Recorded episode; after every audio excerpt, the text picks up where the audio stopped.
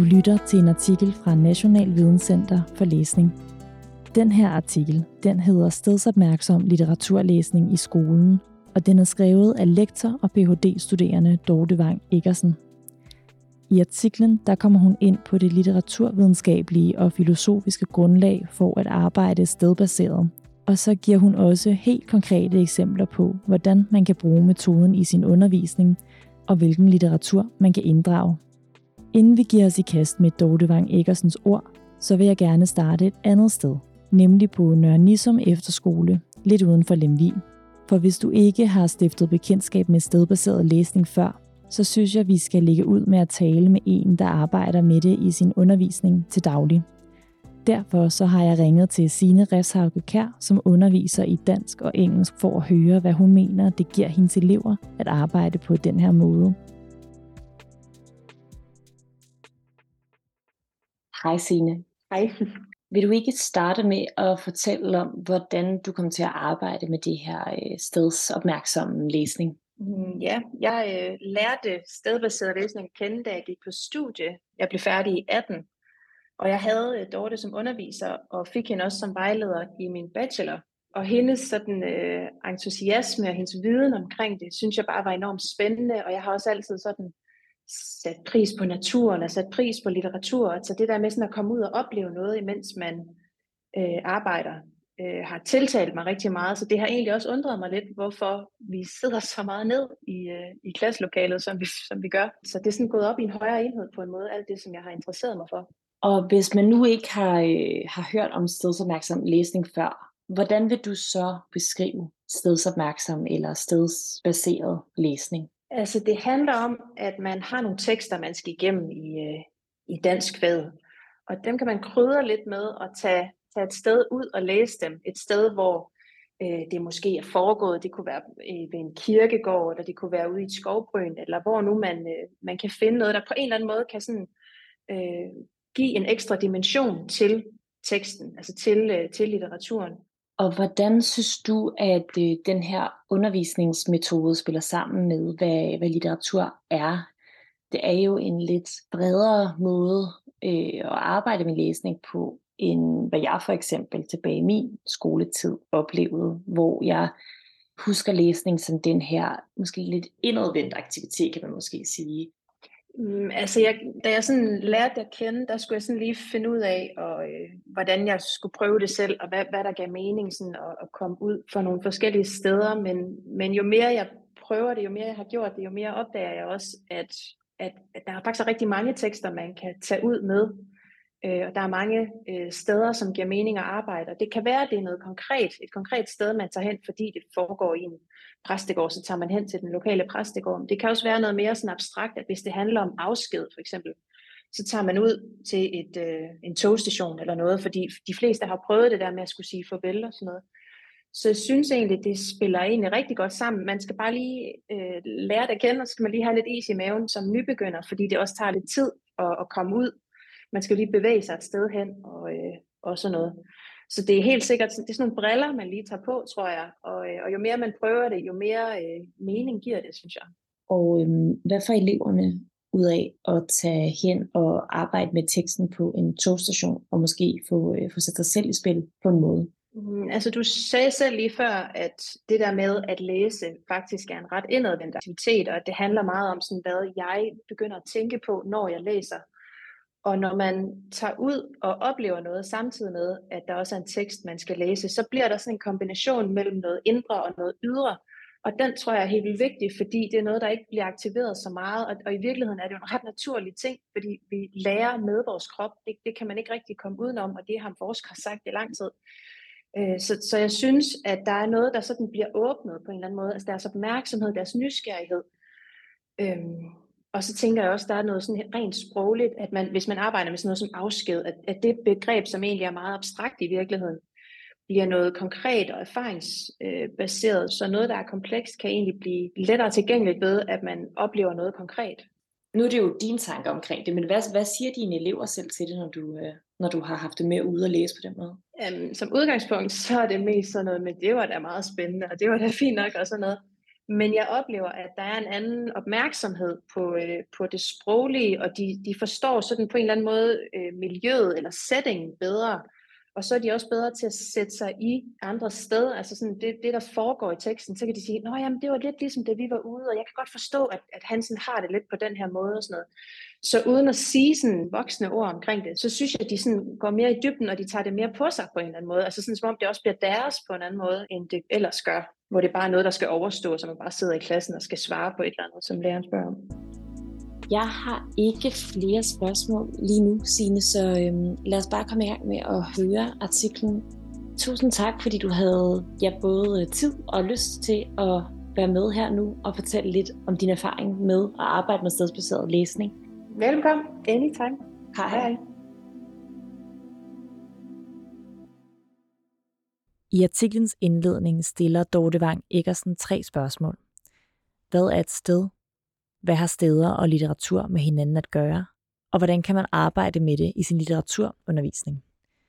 Hun starter med at besvare det første spørgsmål. Hvad er et sted? Stedet er i fænomenologisk tænkning først og fremmest et sanseligt anlæggende mellem menneske og verden. Et sted er noget, der kommer os i møde, både som mangfoldige sanseindtryk og med en tingenes orden. Stedet begynder ved min fysiske tilstedeværelse og stopper et sted mellem min krop og horisonten. I udgangspunktet er et sted noget afgrænset, som for eksempel et hus, en by, et land eller et rum. Vi sætter hegn omkring haven, vi sætter byskilte op, definerer og markerer landegrænser, og et barn skriver bank på, før du går ind på værelsesdøren, for at definere stedet ved at vise dets afgrænsning. Stedet det er også et menneskeligt grundvilkår. Det er svært ikke at være på et sted. Det kan faktisk ikke lade sig gøre for mennesker at være andre steder end lige her. Vi lever altså i en konstant tilstand af herværen, og hvis vi er opmærksomme på det, så kan det give os indsigt i os selv og i den kultur, som vi er del af. Når vi i hverdagen færdes på velkendte steder, hvor vores bevægelser typisk er skabt af nødvendige rutiner, så lægger vi knap nok mærke til stedet. Stedsoplevelsen den er her præget af en åbenlys signifikans, som gør, at vi lidt overser stedet og dets omgængelighed, dets kulturelle særpræg og betydninger. Men når vi ankommer til et nyt sted for første gang, så møder vi det i større grad stedsopmærksomt, med åbenhed og forundring. Vi træder ind på stedet, standser måske op, lægger mærke til dets detaljer og funderer over, hvilken funktion det har, og over, hvordan vi selv kan finde os til rette på stedet. Vi spørger måske os selv, hvilke magtstrukturer, som stedet afspejler. Hvem har bestemt, at stedet skulle indrettes sådan? Hvem bestemmer, hvordan det skal indrettes i fremtiden? Hvem ejer stedet, og hvem må bruge det og opholde sig på det? Hvad kan man på stedet? Hvordan er min mulighed for at præge stedet? Eller man spekulerer måske over, hvilke rytmer stedet man følger. Hvordan ser her ud om vinteren? Hvilke lyde kan man høre om natten? Et sted som et torv i byen, det følger døgnets cirkulære rytmer, når gadelygterne tændes om aftenen og slukkes igen om morgenen. Forskellige trafikanter kommer ud på og passerer hen over torvet i løbet af døgnet, eller de standser måske og opholder sig på det for en stund. Først renovationsarbejderne, så børnene, som bliver fuldt i skole af deres forældre, så forretningsfolkene på vej til et møde, caféejerne, som stiller borde og stole frem, så de første cafégæster osv. Om natten vakler en fulderik måske hen over torvet på vej hjem fra værtshus. Alle disse folk kommer måske i bølger hen over stedet, fordi deres bevægelser reguleres af trafiklysene. Steder følger også en mere lineær rytme. Når vi ankommer til stedet, spørger vi os selv, hvad der må have været her før. Tiden efterlader sig spor på stedet, så det altid træder frem for os i den øjeblikkelige sansning som noget, der også har en historie. Stedet er noget blivende gennem skiftende tider. En gang for 10.000 år siden var her en iskappe. Den smeltede og trak sig tilbage, og stedet trådte frem som et tundralandskab. Senere kom der måske mennesker, som indrettede en boplads. Siden kom tættere bebyggelse og veje. Til sidst blev stedet måske til et tog i en larmende storby. Andre menneskers liv eller ikke-liv på stedet har sat sit præg på det gennem tiden – og når man er stedsopmærksom, så finder man tegn på sådan et fortidigt liv. Man forestiller sig stedet til andre tider, og stedet kan på den måde gøre fortiden konkret og mere tilgængelig for os. Dorte Vang Eggersen citerer den norske professor Slotmo, når hun skriver, at hun med disse eksempler på, hvad stedsopmærksomhed kan være, har forsøgt at vise, hvordan stedet i en fænomenologisk optik ikke bare er en ting i verden, men også en måde at forstå denne verden på. Eggersen skriver videre, at man kunne tilføje i samspil med litteraturen. For steder og litteratur er et særligt forhold til hinanden. Og så slutter hun dette første afsnit med spørgsmålet, men hvad betyder stedsopmærksomheden for litteraturlæsningen, og hvordan kan litteraturen gøre stedsopmærksomme?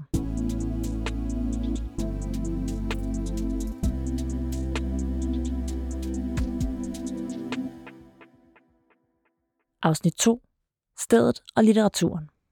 Litteratur kan vække vores opmærksomhed på steder, og stedsopmærksomheden kan få en særlig dimension til litteraturlæsningen.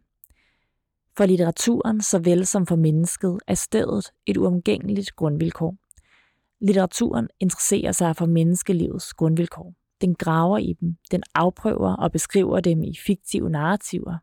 Den eksperimenterer med mulige virkeligheder, og på denne måde rejser den nogle af menneskelivets store spørgsmål. Som menneskeligt grundvilkår, så er stedet også fundamentalt for litteraturen. Litteraturen er derfor et særligt godt medie for forskellige former for refleksioner over vores omgang med steder. Plots udspiller sig på steder, fortællerstemmer beskriver steder, værker udspringer af steder, og litteraturen og stederne interagerer konfigurativt refigurativt med hinanden, i de tekster på samme tid efterligner virkelighedens steder og skaber dem ved at præge vores opfattelse af dem. Topografisk litteraturvidenskab interesserer sig for sådanne evindelige og gensidige mimetiske og kreative udvekslinger mellem tekster og steder. Afsnit 3. Stedbaseret læsning som litteraturpædagogisk metode.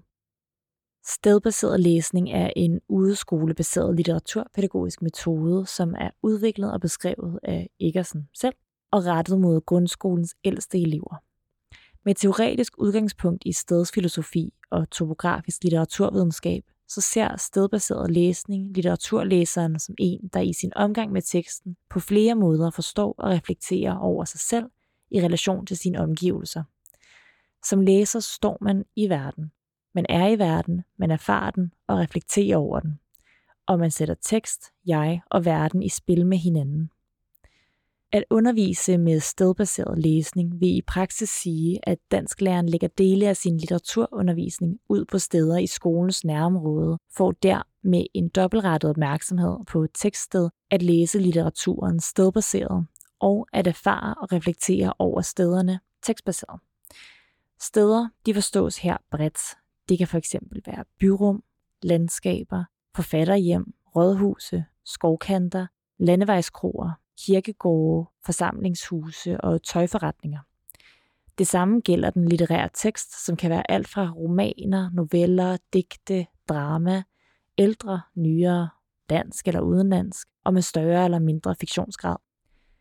Gennem litteratursamtaler og undervisningsaktiviteter på og om stedet, initieret og stiliseret af læreren, så inddrages stedet i elevernes arbejde med tekstforståelse og tekstfortolkning. Eleverne kan således lære om litteraturen og verden, både på og af stedet, og af at drøfte forbindelser mellem tekst og sted. Eggersen hun opdeler den her litteratursamtale i fire faser. Fase 1, som er ankomst til og umiddelbar sansning af stedet. Og her kan det være spørgsmål som, hvad er her, og hvad ser I? Fase 2, som er en mere reflekteret sansning. Hvad er det her mon for et sted, og hvad har mon været her før? Fase 3, tekstlæsning, hvor muligheden for at finde eller skabe forbindelser mellem tekst og sted afsøges og drøftes. Der kan det være spørgsmål som, hvad har teksten og stedet med hinanden at gøre?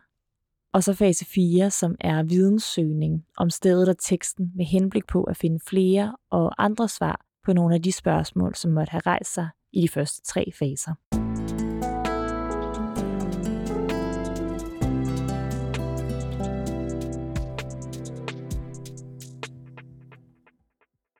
Afsnit 4. Hvad som helst, hvor som helst.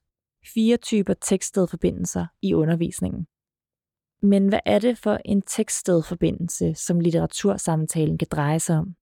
Teksten kan for eksempel sættes i forbindelse med steder og lokaliteter, som har inspireret forfatteren. Det kan også være steder, hvor teksten foregår, eller måske kunne foregå, eller hvor den under ingen omstændigheder kunne foregå. Teksten kan også sættes i forbindelse med steder, hvor den bliver eller er blevet læst, sunget eller performet, eller med stedet, hvor den er blevet skrevet. Teksten kan i undervisningen sættes i forbindelse med et hvilket som helst sted, som kan understøtte en forståelse og fortolkning af den, eller som kan understøtte elevernes erkendelse og deres læring om litteratur, kultur og verden. Litteraturunderviseren må nøje udvælge en tekst og et sted ud fra sin undervisningsformål og læringsmål. I det følgende afsnit giver Dorte Wang Eggersen fire eksempler på tekststedforbindelser, som kan bringes i spil i undervisningen. Geografiske, generiske, tematiske og biografiske. Hun starter med de geografiske forbindelser. Den mest nærliggende idé er nok at praktisere læsningen og litteratursamtalen på netop den geografiske lokalitet, hvor teksten foregår. Det vil sige, hvor handlingen udspilles, karaktererne agerer, og hvor fortælleren løbende fæstner sit blik i landskabet. En idé kan for eksempel være at undersøge, hvordan vanget repræsenteres i Dan Tyrells vangede billeder, ved at tage hen til et sted i vanget og se på, om det litterære vanget ligner det virkelige. En anden idé kan være at læse Jeppe Åkærs digt Bundevise på hans gamle gård Jenle i Salling, og sammen overveje, om man bedst kan læse digtet som fiktion eller som faktatekst. Man kunne også tage Amalie Lavlund Trusøs kortprosatekst Assistenskirkegård med hen på Assistenskirkegården i København, for at undersøge, hvad det kan betyde, at den foregår netop her.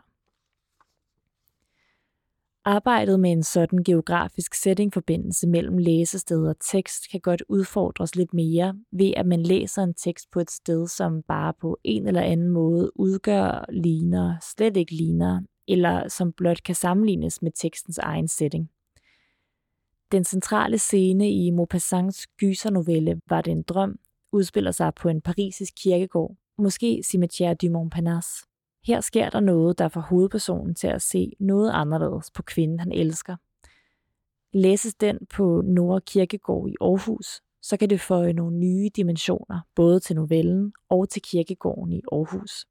Den franske teksts forholdsvis eksotiske, ældre og anderledes univers spejles i det lokale, og som læser kan man her bringe sine egne indtryk på, oplevelser med og opfattelser af kirkegårde i spil i arbejdet med teksten. H.C. Andersens Klokken, den begynder i en unavngiven by og spreder sin fortælling fra bymidten til byens udkant, videre til en eng i skovkanten og ind i den mørke skov. Dybt derinde slutter fortællingen med en romantisk, religiøs, transcendental, epifanisk oplevelse af altings samhørighed på en klippetop under stjernehimlen. I modsætning til vangede billeder, bundevise og assistenskirkegård, så repræsenterer klokken ikke nogen bestemte virkelige geografiske lokaliteter.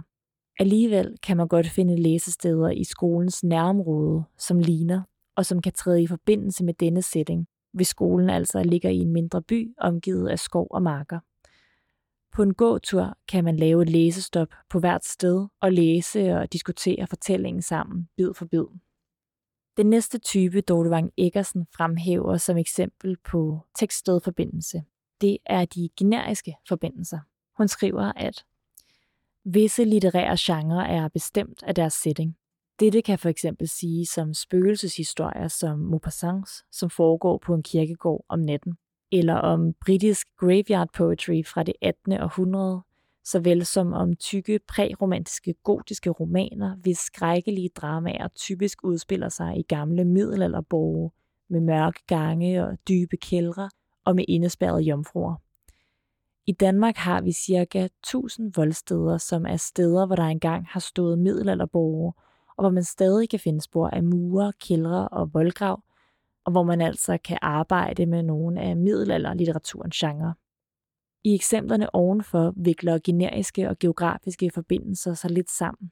Generiske tekststedforbindelser kan også have at gøre med steder, hvor teksten er opstået eller er blevet anvendt, for eksempel performet, og hvor stedet kan siges at have præget tekstens form.